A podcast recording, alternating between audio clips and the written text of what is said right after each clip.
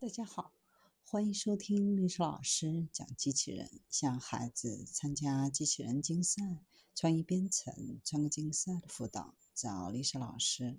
欢迎添加微信号幺五三五三五九二零六八，或搜索钉钉群三五三二八四三。今天历史老师给大家分享的是受蜘蛛启发的新型四足机器人，可用于训练和评估强化学习。机器人技术在很大程度上是从大自然中吸取灵感。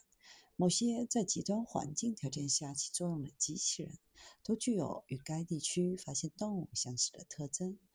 为了使机器人执行类似于动物的行为，科学家们进行了无数的研究和探索。萨拉戈萨大学的研究人员开发出一种受蜘蛛启发的四足机器人。最初的想法是建立一个超低成本的机器人平台，平台能够进行基本的临时运动，比如旋转、行走、采取特定姿势。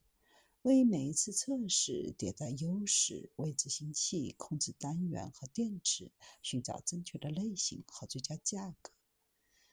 开发这种机器人的目标是制造一种成本低廉且可以用于训练和评估强化学习算法的机器人。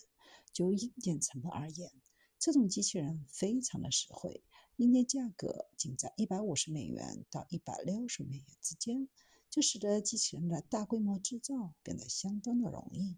而且，机器人非常人性化，可以轻松获得。它的外形是一个具有四个分支的盒子。